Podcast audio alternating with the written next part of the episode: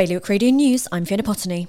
Jersey's government has cast doubt on whether the planning application for a new hospital at Overdale will be decided before June's election. In an unprompted statement issued yesterday afternoon, officials said there was no defined timeframe for when a final decision will be made.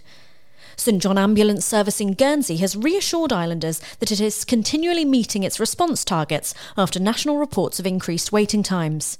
A 28-year-old Jersey man has been sentenced for attacking a woman by Jersey's Royal Court. Josh Lyons was given 100 hours community service. And a Guernsey broadcaster has been cast in a popular German TV show, Watzmann Ermittelt.